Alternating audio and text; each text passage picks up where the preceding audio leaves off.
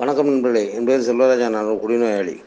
எல்லாம் வல்ல இரவு நல்லாலும் மற்ற ஆள்களுக்கு அனானமஸ் வழிமுறைகளாலும் நம்முடைய நண்பர்களுக்கு கொண்ட அனுபவம் தம்பு நம்பிக்கையினாலும் இன்று முதல் கோப்பை மதுவை தள்ளி வைத்து நல்ல முறையில் வாழ்ந்து வருகிறேன்.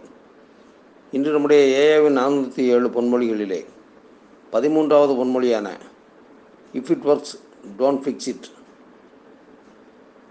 அது ஒழுங்காக வேலை செய்தால் அதில் செய்வதற்கு ஒன்றுமில்லை.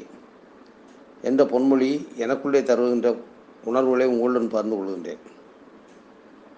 இஃப் இட் ஒர்க்ஸ் அது ஒழுங்காக வேலை செய்தால் அது வேலை செய்தால் டோன்ட் ஃபிக்ஸ் இட் அதை போய் தொந்தரவு செய்யாதே என்பதாகத்தான் இந்த கருத்தை நாம் எடுத்துக்கொள்ள வேண்டியது இருக்கின்றது. அது ஒழுங்காக இருக்கின்றது. உண்மைதானே? அது தன்னுடைய இயல்பான விஷயமாக ஒன்று இருக்கின்றது என்று சொன்னால் அதை போய் தொந்தரவு செய்யாமல் இரு. என்பதை பற்றி தான் இந்த கருத்து சொல்லுகின்றது என்று நான் நினைக்கின்றேன். என்ற நண்பர்களே நம்முடைய நண்பர்களிலே ஒரு மூத்த நண்பர் முன்பு ஒரு முறை தன்னுடைய கருத்தை பேசி கொண்டிருக்கும் பொழுது சொன்ன விஷயம் போல ஞாபகத்துக்கு வருகின்றது. அதாவது அவர் ஆளுநர்கள் நமது குழுவிற்கு வந்துவிட்டார் வந்ததன் பின்பு வந்து கொஞ்ச நாட்கள் ஆகிவிட்டது. அப்போது வந்தவுடனேயே அவருடைய மூத்த நண்பர் அப்போது அப்போது இருந்தவர் இப்போது இருக்கின்றவர். அவர் நீங்கள் தொடர்ந்து வாருங்கள் தொண்ணூறு நாட்கள் வாருங்கள் உங்களுடைய வாழ்க்கையில் மாற்றம் வரும் என்று வழக்கமாக எல்லோரும் சொல்வதை சொல்லியிருக்கின்றார். அதை ஏற்றுக்கொண்டவர் தொடர்ந்து கூட்டங்களுக்கு வருகின்றார். தொண்ணூறு நாட்கள் முடிந்து விட்டது. தொண்ணூறு நாள் முடிந்த பின்பு ஏதோ மாற்றம் வரும் என்று சொன்னாரே சொன்னவரை காணவில்லை என்று நம்முடைய நண்பர் தேடினாராம். தேடிய பின்பு இவர் எங்கே இருக்கின்றார்னு தெரியவில்லை. சரி பார்ப்போம் என்று நினைக்கும் பொழுது ஒரு பத்து நாட்கள் கழித்து மீண்டும் வேறு கூட்டத்திலே நம்முடைய அந் அவருக்கு வழி சொன்ன அந்த மூத்த நண்பரை சந்திக்கின்றார். சந்தித்து இது போல சொன்னாராம் நான் இப்பொழுது நூறு நாட்கள் கடைந்து விட்டேன். இப்பொழுது நீங்கள் என்ன சொல்லுகின்றீர்கள்? எனக்கு ஏதோ அதிசயம் நடக்கும் என்று சொன்னீர்களே. என்ன நடக்கும் என்று கேட்டாராம். அப்படியா? என்று அவர் சந்தோஷமாக சொல்லிவிட்டு அப்படியா? அந்த மூத்த நண்பர் கேட்டாராம். நீ இப்பொழுது ஒழுங்காக வேலை பார்க்கின்றாயா? பார்க்கின்றேன். ஒழுங்காக தூங்குகின்றாயா? தூங்குகின்றேன். ஒழுங்காக உடை உடுத்தி உன்னுடைய அலுவலகத்துக்கு செல்லுகின்றாயா செல்லுகின்றேன் உன்னுடைய குடும்பத்திலே அமைதியாக இருக்கின்றார்களா? இருக்கின்றார்கள். உன்னுடைய குடும்பத்தில் நீ தொலைத்த சிரிப்புகள் மகிழ்ச்சிகள் எல்லாம் இப்பொழுது வந்திருக்கின்றதா? ஆம் வந்திருக்கின்றது. நீ செத்தால் நாங்கள் எல்லாம் நிம்மதியாக இருப்போம் என்பது போன்ற துர்வார்த்தைகள் மோசமான வார்த்தைகள் எல்லாம் இப்பொழுது உன்னுடைய குடும்பத்திலிருந்து வரவில்லையே ஆம் வரவில்லை. அப்பொழுது என்னப்பா இருந்தது உனக்கு? எல்லாம் ஒழுங்காக தானே போய் கொண்டிருக்கின்றது. எல்லாம் ஒழுங்காக போய் கொண்டிருக்கும்போது அதை ஏன் தொந்தரவு செய்கின்றாய்? இப்படியே விட்டுவிட வேண்டியதானே? என்றாராம். அப்பொழுதுதான் நம்மளுடைய நண்பருக்கு புதிதாக வந்திருந்த அந்த நண்பருக்கு புரிந்ததாம். ஆம் நாம் ஆளுநர் நம்ம குழுவுக்குள்ளே வந்து விட்டோம் குடியை தள்ளி வைத்து விட்டோம். இன்றைக்கு எல்லாம் ஒழுங்காகத்தான் செல்லுகின்றது. அதனால் அவருடைய போக்கில் இருக்கின்றது. வீட்டிலே மனைவி அமைதியாக அவர் அவருடைய வேலை செய்கின்றார். பிள்ளைகள் அமைதியாக அவர்களுடைய படிப்பினை தொடர்கின்றார்கள். நாம் நம்முடைய வேலைக்கு அமைதியாக சென்று வருகின்றோம். இதிலே மேலும் மேலும் இதை ஆராய்ச்சி செய்வதற்கோ இதை ஃபிக்ஸிட் என்று சொல்கின்றார்களே. டோன்ட் ஃபிக்ஸிட் என்று. டோன்ட் ஃபிக்ஸிட் என்பதை நேரடியாக அர்த்தம் என்று சொன்னால் அதை மேலும் நிறுவாதே என்று சொல்லலாம். ஆனால் அதை மேலும் தொந்தரவு செய்யாது என்பதாகத்தான் நாம் எடுத்துக்கொள்ள வேண்டியது இருக்கின்றது. நினைத்து பார்த்தால் நண்பர்களே ஒரு விஷயம் ஒழுங்காக போகும் பொழுது அதை மீண்டும் தொந்தரவு செய்வது என்பது நம்மை போன்ற குடிநோயாளிகளுக்கு இயல்பாக உள்ள குணங்களிலே ஒன்று. அதை நாம் ஞாபகம் வைத்துக் கொள்ள வேண்டும். இதை பற்றி கூட நம்முடைய பிக் புக்கிலே ஒரு முக்கியமான ஒரு கருத்து சொல்லப்படுகின்றது. அதாவது குணமான பெண் குடும்ப நிலை என்ற அத்தியாயத்திலே தமிழ் பிக் புக் பக்கம் நூற்றி எண்பது மற்றும் நூற்றி எண்பத்தி ஒன்றிலே அந்த கருத்துக்கள் வருகின்றது. அதாவது நம்ம அந்த பழைய தவறுகளை தோண்டி எடுக்கும்போது சில சமயம் நமக்கு பாதிப்பை ஏற்படுத்தலாம். பிளேக் நோய் போல. உதாரணமாக ஒரு குடிநோயாளியோ அல்லது அவன் மனைவியோ கள்ளக்காதல் விவகாரங்களில் ஈடுபட்டிருக்கலாம். முதல் ஆன்மீக அனுபவத்தில் பெரும் மகிழ்ச்சியில் அவர்கள் ஒருவரை ஒருவர் மன்னித்து விட்டனர். மேலும் நெருங்கி வந்தனர். சமரசம் என்னும் அற்புதம் நெருங்கி வந்தது. அப்போது ஏதோ கோபத்தில் பாதிக்கப்பட்ட நபர் பழைய சம்பவத்தை கிண்டி மேலும் நிலைமையை மோசமாக செய்கின்றார். எங்களில் சிலர் இந்த வேதனையை அனுபவித்திருக்கின்றோம்.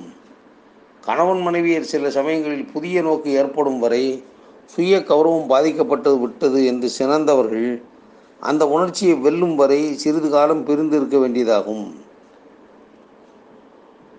என்று சொல்லிவிட்டு மிக தெளிவாக சொல்லிவிட்டார்கள். ஆகவே ஏதோ நல்ல பயன் இருக்கின்றது என்று தெரிந்தால் அன்றி பழைய நிகழ்ச்சிகளை பற்றி விவாதிக்கக்கூடாது என்று நாங்கள் நினைக்கின்றோம். உண்மைதான் நண்பர்களே. பழைய சம்பவங்களை பற்றி நாம் தேவையில்லாமல் விவாதிக்கக்கூடாது என்று தான் சொல்லுகின்றது. அதிலும் நமக்கு இந்த அனானிமஸ் என்று சொல்லுகின்றோமே அனாமதயம். அதனுடைய பழைய சம்பவங்களை சொல்லும் பொழுதும் நாம் கவனமாக இருந்து சொல்ல வேண்டும். அப்படி இல்லை என்றால் நாம் சொல்லக்கூடிய கருத்துக்களே பின்னாளில் நமக்கு பிரச்சனைகளை தருவதற்குரிய வாய்ப்புகளை கொண்டு வந்து விட்டுவிடும். இதையும் கூட நாம் நிச்சயமாக தெரிந்து கொள்ள வேண்டும். என்றால் ஒன்று ஒழுங்காக போய் கொண்டிருக்கும் பொழுது அதை தொந்தரவு செய்யக்கூடிய பழக்கம் என்பது ஏதோ நம்மிடம் மட்டும்தான் இருக்கின்றது என்று அர்த்தமல்ல. உலகிலே பல மனிதர்களும் இருக்கக்கூடிய ஒன்று தான் இதை தான் நாம் பார்த்து கொண்டிருக்கின்றோமே. ஒன்றுமில்லை நன்றாக கவனித்து பாருங்கள். ஒரு தற்போது சில வீடியோக்களை பார்த்தேன் சமீபத்தில். அந்த வீடியோக்களிலே பார்க்கும் பொழுது ஒரு மாடு சாலையிலே ஓரமாக சென்று கொண்டிருக்கின்றது. திடீரென்று ரோட்டில் இருப்பவர் ஒரு கம்பை எடுத்துக்கொண்டு போய் அந்த மாட்டை வேகமாக செல் என்பது போல் அடித்து துரத்துகின்றார். அந்த மாட்டுக்கு கோபம் வந்து திரும்பி வந்து அவரை முட்டி தூக்கி தரையில் வீழ்த்து விடுகின்றது. அவர் பலத்த காயங்களோடு பிழைத்தாரா இல்லையா என்பது தெரியவில்லை. ஆனால் பலத்த காயப்பட்டு விட்டார் என்பது அந்த வீடியோவில் தெரிகின்றது. இப்படி சில விஷயங்கள் ஒழுங்காக போய் கொண்டிருக்கும் போது கூட அவற்றை சும்மா தொந்தரவு செய்து கொண்டிருப்பது பலருடைய இயல்பாகவே இருக்கின்றது. அதிலும் நன்றாக தெரிந்து கொள்ள வேண்டும் நண்பர்களே. ஒரு அமைதியான சூழ்நிலையில் இருக்கும் பொழுதுதான் எந்த மனிதனுக்கும் தனக்குள்ளே ஒரு பயம் வரும் என்று சொல்வார்கள். ஆம். அதனால தான் நம்ம எதையாவது தொந்தரவு செய்கின்றான் என்று கூட சொல்லுவது உண்மை. மனோதத்துவம் அதையும் சொல்லுகின்றது. எப்படி என்றால் யாருமே இல்லாத இடத்திற்கு ஒரு மலைப்பகுதிக்கோ ஒரு அருவி பகுதிக்கோ ஒரு பெரிய தடாகம் இருக்கக்கூடிய ஒரு இடத்திற்கோ நாம் சென்றோம் என்று வைத்துக் கொள்வோம். அங்கு நாம் மட்டும்தான் தனியாக நிற்கின்றோம் என்பதை இப்பொழுது கற்பனையில் எண்ணி பாருங்கள். சுற்றி வர ஒருவர் கூட கிடையாது. நாம் மட்டும்தான் இருக்கின்றோம் ஒரு சரியான ஒரு ந- நாம் பல நண்பர்களோடு சேர்ந்து ரசித்த ஒரு மலைப்பகுதியாக கூட இருக்கட்டும். ஒரு அருவி பகுதி ஏதோ ஒரு மலைப்பகுதியாக இருக்கட்டும். அங்கே ஏதோ ஒரு காரணத்தினால் நாம் போகின்றோம். நீ முன்னால் போ நாங்கள் வந்து விடுகின்றோம் என்று நம்முடைய நண்பர்கள் நம்மை அனுப்பி விடுகின்றார்கள். அங்கே போகின்றோம்.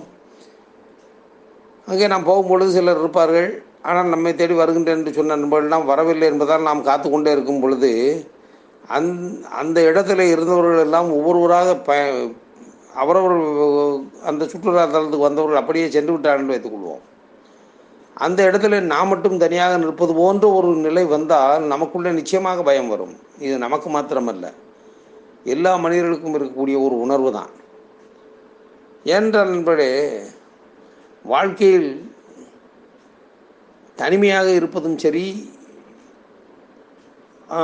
இது போன்ற ஒரு தனிமையான தனியான ஒரு சூழ்நிலையில் இருப்பதும் சரி இயல்பாகவே மனிதர்களுக்குள்ளே ஒரு பயத்தை கொண்டு வந்து விடும். அந்த மாதிரியான நிலைமையை சமாளிப்பதற்காக என்ன செய்வார்கள்?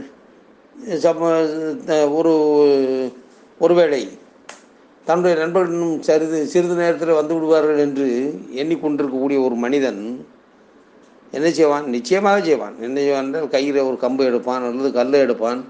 எடுத்துக்கொண்டு அவன் அருகில் இருக்கக்கூடிய செடி கொடிகளை அடித்து கொண்டிருப்பான் அல்லது கல்லை தூக்கி குளத்தில் எறிவான். ஏதோ ஒன்று செய்து கொண்டிருப்பான். இதானே உண்மை. ஏனென்றால் தனக்குள்ளே இருக்கக்கூடிய பயம் மற்றவர்களை தொந்தரவு செய்ய வைக்கின்றது என்பதுதான் உண்மை.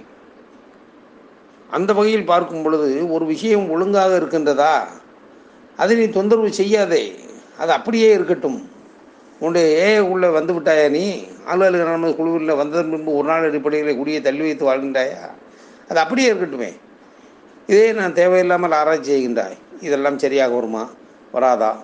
வாழ்நாள் முழுவதும் குடிக்காமல் இருப்பதா? குடிப்பதா? சமயத்தில் ஒரு நண்பர் என்னோட பேசி கொண்டிருக்கும்போது கேட்டார் என்னுடைய மகள் பெரியவளாகி கொண்டிருக்கின்றாள். அவளுக்கு நான் திருமணம் செய்து வைக்க வேண்டியிருக்கின்றது. நான் என்ன செய்யலாம்? என்று கேட்டார். இப்போ எவ்வளவு ஆண்டுகள் ஆகும் என்று கேட்டேன். அது குறைந்தபட்சம் ஒரு ஆறு ஆண்டுகளாக ஆகும் என்று சொன்னார்.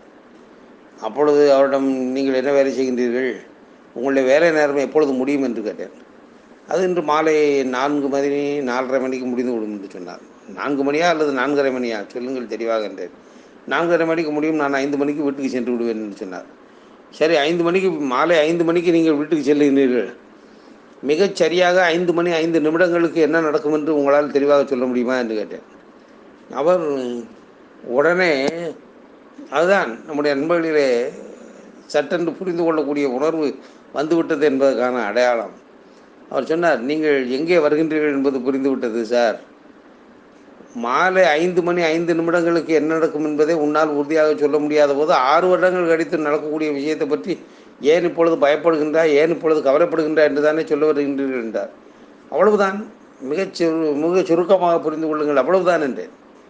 அதுபோல தான் நமக்கு இன்றைக்கு இறைவன் வாழ்க்கையை கொடுத்திருக்கின்றான். ஒரு நாள் அடிப்படையிலே கூடிய தள்ளி வைத்திருக்கின்றோம். நம்முடைய கடமைகளையும் வேலைகளையும் சரிவர செய்து கொண்டிருக்கின்றோம். என்னும் பொழுது நமக்கு தர வேண்டிய பரிசினை இறைவன் சரியான இதில் தந்துதானே தருவான். நமக்கு தருவதை விட இறைவனுக்கு வேற என்ன வேலை இருக்கின்றது? என்பதை நம்முடைய மூத்த நண்பர்களில் ஒருவர் அடிக்கடி சொல்வார். அதை தான் இப்பொழுது நினைக்கின்றேன்.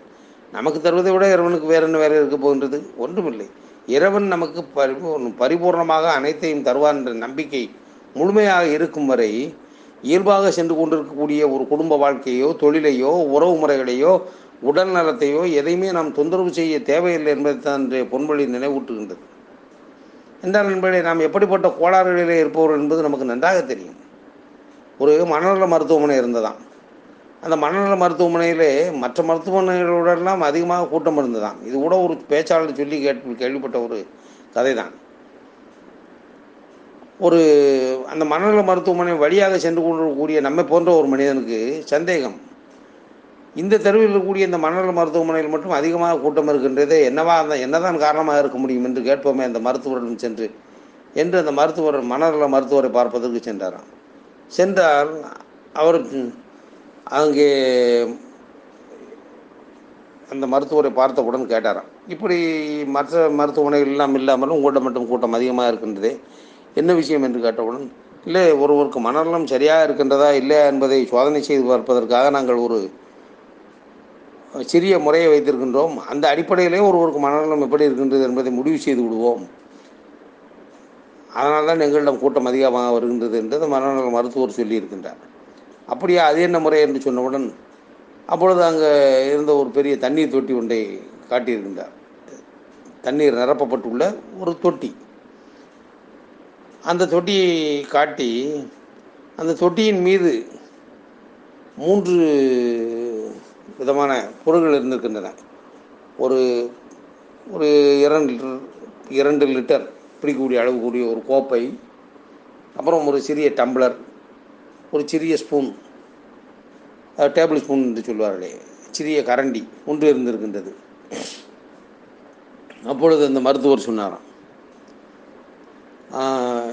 நாங்கள் எங்களிடம் வரக்கூடிய புதிதாக வரக்கூடியவர்களிடம் இந்த தண்ணி தொட்டியில் இருக்கக்கூடிய தண்ணீரை எல்லாம் இந்த மூன்று பொருள்களிலே ஒன்றை பயன்படுத்தி அதாவது இந்த பயன்படுத்தி என்று கூட சொல்லவில்லை இந்த தண்ணீர் தொட்டியை நீங்கள் தண்ணி தொட்டியில் இருக்கும் தண்ணீரை நீங்கள் காலி செய்ய வேண்டும். என்ன செய்வீர் என்று கேட்போம் என்று சொன்னவுடன் நம்மால் சொன்னாராம் ஆ இப்பொழுது புரிந்துவிட்டது மனநலம் பாதிக்கப்பட்டவர்களாக இருந்தால் தண்ணீர் தொட்டியை காலி செய்வதற்கு அந்த சிறிய கரண்டியையோ அல்லது டம்ளரோ எடுப்பார்கள். அவ்வளவுதானே என்று சொன்ன சொன்னாராம். சொன்னவுடன் சரி நீங்கள் என்ன செய்வீர்கள்? என்று மனநல மருத்துவர் கேட்டாராம். நான் என்ன செய்வேன்? இரண்டு லிட்டர் பிடிக்கக்கூடிய அளவிற்கு பெரிய கோப்பை இருக்கின்றதே அதை எடுப்பேன் என்று சொன்னாராம்.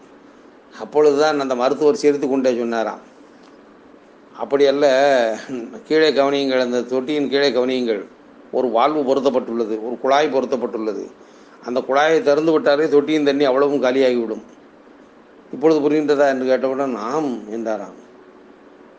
அதாவது தண்ணீர் தொட்டியை காலி செய்ய என்று சொன்னால் நீ கரண்டியை வைத்தோ அல்லது டம்ளரை வைத்தோ கோப்பை வைத்தோ தண்ணீரை எடுத்து எடுத்து வெளியே ஊற்றுவது அல்ல காலி செய்வது என்பது. கீழே உள்ள அந்த தண்ணீர் வெளியேறும் குழாயை திறந்து விட்டாலே தண்ணீர் அவளும் வெளியேறிவிடும் இது புரிகின்றதா என்று சொன்னவுடன் நம்முடைய நண்பர் ஆமாம் ஆமாம் என்றாராம். அப்பொழுதுதான் மனநல மருத்துவர் சொன்னாராம்.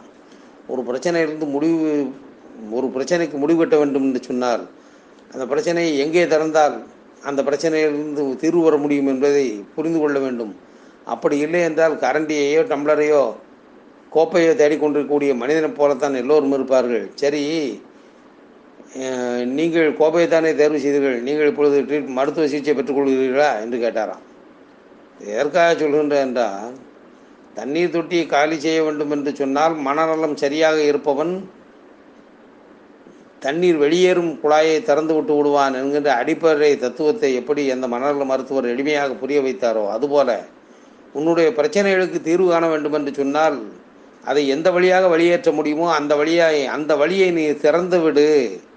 அப்பொழுது உன்னுடைய பிரச்சனைகள் எல்லாம் வெளியே சென்று விடும் என்பதை மனநல மருத்துவர் போல விளங்கி கொண்டிருக்கக்கூடிய நம்முடைய மூத்த நண்பர்கள் நமக்கு தொடர்ந்து சொல்லி வருகின்றார்கள் அதன் மூலமாக நம்முடைய வாழ்க்கை இயல்பாகவே சென்று கொண்டிருக்கின்றது. இயல்பாக செல்லக்கூடிய இந்த வாழ்க்கையை நாம் தொந்தரவு செய்யாமல் இருப்பதே இறைவன் கொடுத்த வாழ்க்கைக்கு நாம் செய்யக்கூடிய நன்றி கடன் என்பதாக உணர்ந்து கொள்ளுகின்றேன் இந்த உணர்வுகளை உங்களுடன் பகிர்ந்து கொள்ள வாய்ப்பு கொடுத்த இறைவனுக்கும் பொறுமையோடு கட்ட நண்பர்களுக்கும் நன்றி கூறி முடித்துக் கொள்கின்றேன். நன்றி வணக்கம்.